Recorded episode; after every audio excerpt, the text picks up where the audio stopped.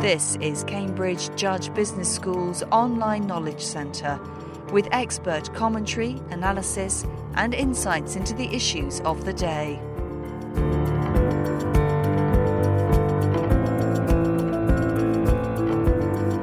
According to Kamal Munir, Pakistan's debilitating power crisis can be resolved in the short term by changing the country's power regulatory regime and in the longer term by altering the electrical energy production mix.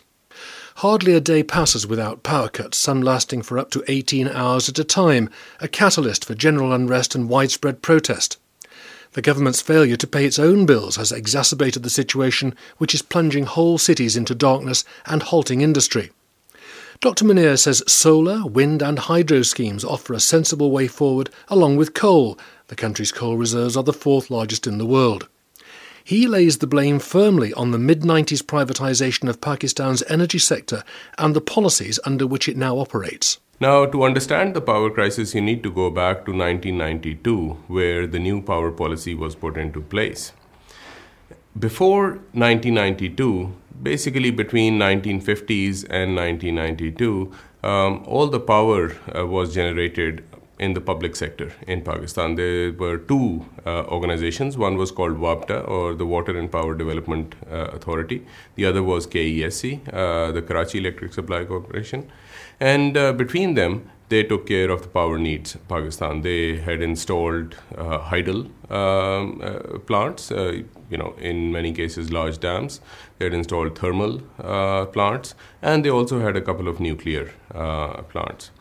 Uh, in nineteen ninety-two, it was deemed by the government that the demand was going to uh, outstrip supply uh, in the coming years. So capacity needed to be added to um, the power generation system. However, instead of expanding capacity in the public sector, they decided to take this opportunity to privatize um, the sector. Now, privatization in itself is not a bad thing, or always uh, a bad thing. Uh, except that there are two or three considerations that we must keep in mind when privatizing uh, a particular sector. So the first one is, what is the competitive scenario going to be?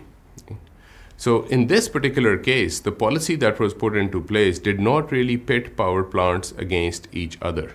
So there was essentially no competition uh, between them, which means that there is no reward for better management, for innovation, for efficiency, uh, because they were guaranteed the returns that they were going to get on their equity, uh, the independent power producers in this case. But this at this time it was seen as the perfect solution, wasn't it? I mean, it's highly incentivized and defined by the World Bank as the way forward. That's right. I mean, so the World Bank was very uh, much supportive of this policy. In fact, sources close uh, to the deal tell me that, you know, it was only because the bank leaned uh, on the government that they decided to go uh, down this route. But then, of course, the government also must take uh, the blame. Now, this was not considered the perfect solution by everyone uh, at the time, because, you know, I mean, a number of uh, policymakers, a number of uh, people in the bureaucracy were also agitating or um, or writing against this. Um, so, but the government certainly uh, pushed it through. There was enormous uh, enthusiasm uh, from the international investors because, frankly, they had never seen a policy like this. The policy promised them about eighteen percent annual returns in dollar terms, uh, guaranteed on their equity. It also allowed them to take up to eighty percent debt. And the government would be the one, or the tax, Pakistani taxpayer would be the one who would be financing that debt too. And this was regardless whether they were asked to produce any electricity or not. So you really couldn't lose. And this was a twenty-five year deal uh, in most cases. So the first, plus this policy was fuel blind, okay? Which means that you could essentially take, um, you know, start making electricity from any kind of fuel and the government will pay all your costs. You make the point that the investors backed the wrong horse and chose to go down the route of oil power rather than, as you've just said, thermal uh, or hydro and indeed coal. Now, what difference would it have made? Well, uh, enormous difference. Because first of all, hydel is the cheapest source of making electricity. So depending on which plants you compare, you know, it could be two to three times or two to, you know, in many cases, uh, five times cheaper than uh, than oil. Plus, oil prices were about twenty dollars, you know, a barrel at the time. And in about, uh, you know, more than a decade, they rose to about one hundred forty dollars a barrel. Now, the government had taken on itself to meet all costs, all operational costs, including fuel. Okay? So um, this was this was really, you know, a huge error and a policy failure. Now, one thing is the type of policy. So there was no competition that was taking place between the international power plants. Now, the private sector only delivers through competition, because it is through competition that value gets passed on to the consumer. If there is no competition, I fail to see what value private sector is going to be adding, because there is really little incentive for them to be uh, efficient. Do you give any credence at all to the power companies when they say that the bills are not being paid, lines are being damaged, and subsidies have now dropped? I mean, they have no option but to switch off, to turn the power off. As a result of the power policy, you know, um, the power pipeline for electricity got choked by something that is popularly known in Pakistan as circular debt, which means that if you, who is the consumer of electricity, is not paying the distribution company, they cannot pay uh, the generation company, and they in turn cannot pay, you know, the oil companies, and so on and so forth. There are a number of different stakeholders, and the whole thing, it's all, almost like a liquidity crunch in the banking sector.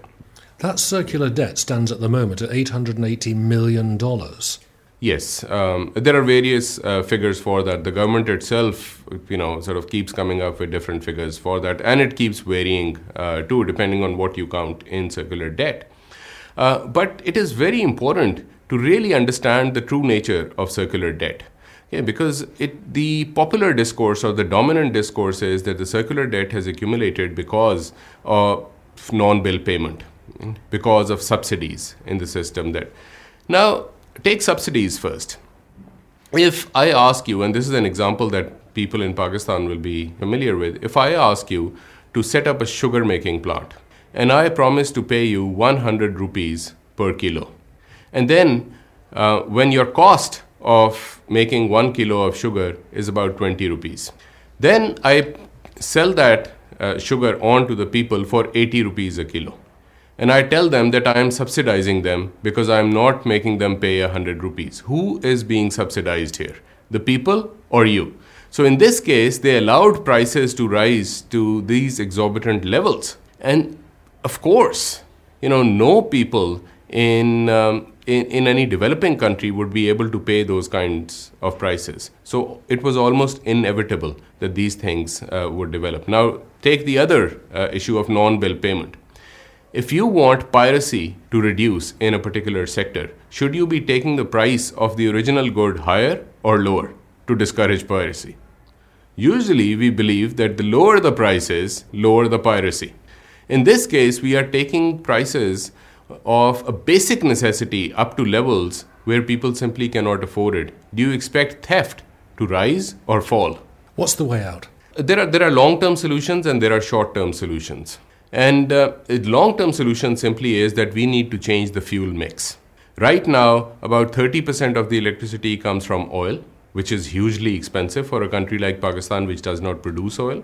Uh, about thirty percent comes from gas. We have dwindling reserves of gas.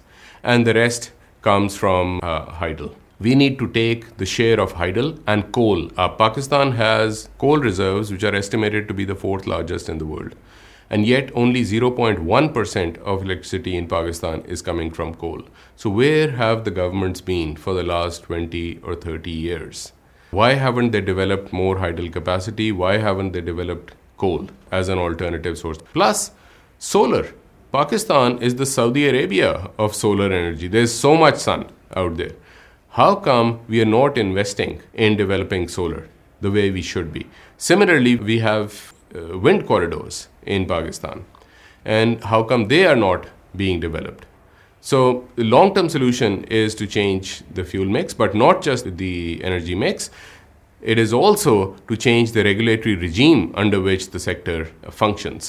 And that also can become a short-term solution, of course, if the contracts are renegotiated with the I P Ps, because this situation is simply unsustainable, and it will lead to a lot more social and political unrest in the country. So if that is what uh, the policymakers want, then fine, they're going, going about it the right way. But if that is not something that is desirable, then something needs to be done about these contracts right now. Kamal Munir, thank you very much.